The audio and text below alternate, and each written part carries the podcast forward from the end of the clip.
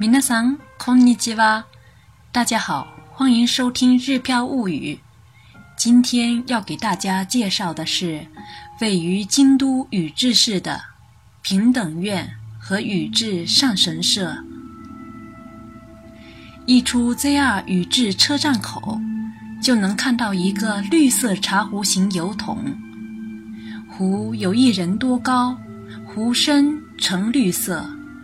盖子是带白色盖布造型，要不是宇治盛产抹茶，远看倒像一个大酒坛子。茶壶油桶矗立在车站口，仿佛在告诉来自四面八方的人们：宇治是拥有千年产茶历史的抹茶名产地。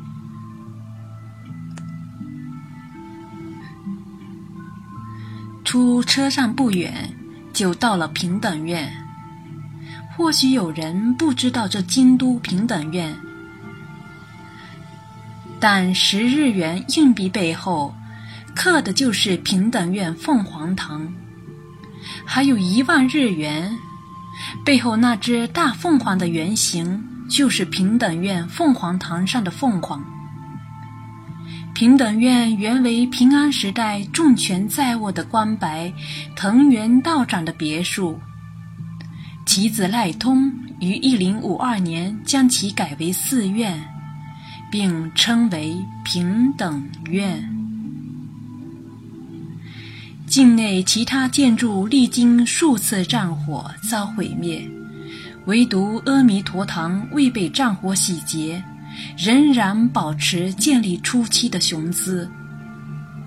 现在我们眼前看到的朱红色的阿弥陀堂，是2012年到2014年重新翻新过的，倒映在绿色的二字池中，甚是华丽。阿弥陀堂因为有左右的翼廊和后部的尾廊，很像展翅飞翔的凤凰。加上屋顶南北两角又立有两只金碧辉煌的金凤凰，所以江户时代后开始被称为凤凰堂。据说凤凰堂的外墙红漆在早、中。晚的不同时段会呈现不同的颜色：早晨看时呈橙色，中午呈朱红色，傍晚看时呈深红色。参拜阿弥陀堂内部需要事先购票预约时间，所以我们一进入境内就预约了十二点五十分的票。离参拜还有一个多小时，我们顺着二字池逛了一圈。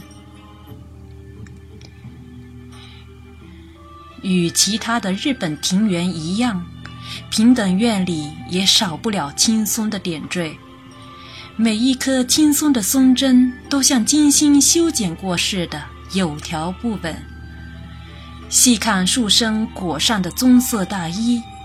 才知人们对这棵长满青苔的古树依然爱护有加。站在不知年月的古木亭子里，不远处的阿字池一片碧绿。此时若能见大珠小珠落玉盘，该是如何的畅快呀！铸造于平安中期的。咨行之平等院大钟，钟身上花纹秀美，绘有凤凰、狮子、飞天等纹样，与阴生之三井寺、明之神户寺并称为日本三大名钟。九重花岗岩石塔，既庄重大气，又具优雅之美。亦曾被享有近代日本矿山王之称的政治家九原房之助珍爱过。在日式庭园当中稍作停留，不知不觉就到了参观时间。大家已排起了队伍。工作人员提示：为保护文物，只能分批进入，且不能照相。于是，我们就有了一个非常纯粹的欣赏时间。随队伍小心翼翼进入阿弥陀堂内部，与外表的华丽相比，由于年月已久，阿弥陀堂内四壁梁柱上原有的彩绘极乐净土的绚丽多彩的画都褪得难见真面目。周围墙壁上的五十二尊云中供奉菩萨，或演奏乐器，或双手合掌静思，极为生动有趣。坐高二百七十八点八厘米的阿弥陀如来，是有名的佛像雕雕刻大师定朝的代表作。慈眉善目，身穿衲衣，头顶罕见的双重华盖。门上及墙壁上会有大和会风九品来迎图。据说人生前的修行造化不同，前往极乐净土时受到的迎接方式也是不同的。由于当时末世说法蔓延，提倡通过念佛就能前往极乐世界的净土教开始深入人心。正因有了对极乐世界的向往，才使人们摆脱了末世说法带来的恐惧吧。出了阿弥陀堂，顺便到了凤翔馆，这是一个类似博物馆的地方，专门介绍有关平等院的历史及各类文物，还兼卖各种图册、纪念品。对美术感兴趣的朋友们可以翻一翻、看一看、买一买。云中供奉菩萨确实是非常值得一看的，非常漂亮。饭点到了，可以到附近的平喜传茶屋一坐。饭菜是诱人的，我们总觉得有年节菜的影子。当然，没有机会品尝日本年节菜的朋友是一定得尝一尝的。坐在餐馆内欣赏窗外的十三重塔也是不错的选择。吃完饭顺便逛一逛石阶，吃一吃双色冰激凌，吹一吹宇治川的风，也是极佳的放松方式。虽然宇治川没有中国的河流壮观。但是蓝天碧水虹桥，倒也是极好的风景。过桥就是宇治神社，里面供奉学业的守护神。不管哪里，学业的守护神总是香火不断。恰逢新年期间，学子们、家长们在神社里排起了祭拜长队。出宇治神社不远，就是世界遗产宇治上神社。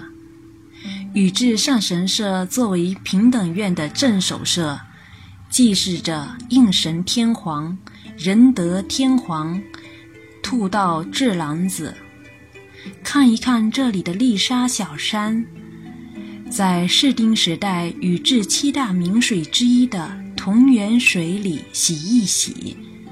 看一看，建于一二一五年，延续了平安时代的住宅建筑方式的拜殿，到处都是时间的沉淀，流动的只是来寻求心灵慰藉的一波又一波的人。在京都，稍不留神，身边就是历经几百年甚至上千年历史的。风云人物，在他们面前，小人物的悲伤、忧愁、愤怒，什么都是浮云。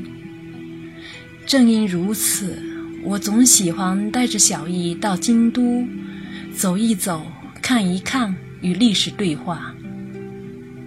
对于年幼的他而言，这些远没有迪士尼乐园来的有趣儿。尽管如此，我还是愿意相信，虽只是如竹篮打水一般，但多打几次，定会有渗入骨髓的东西伴随着他成长。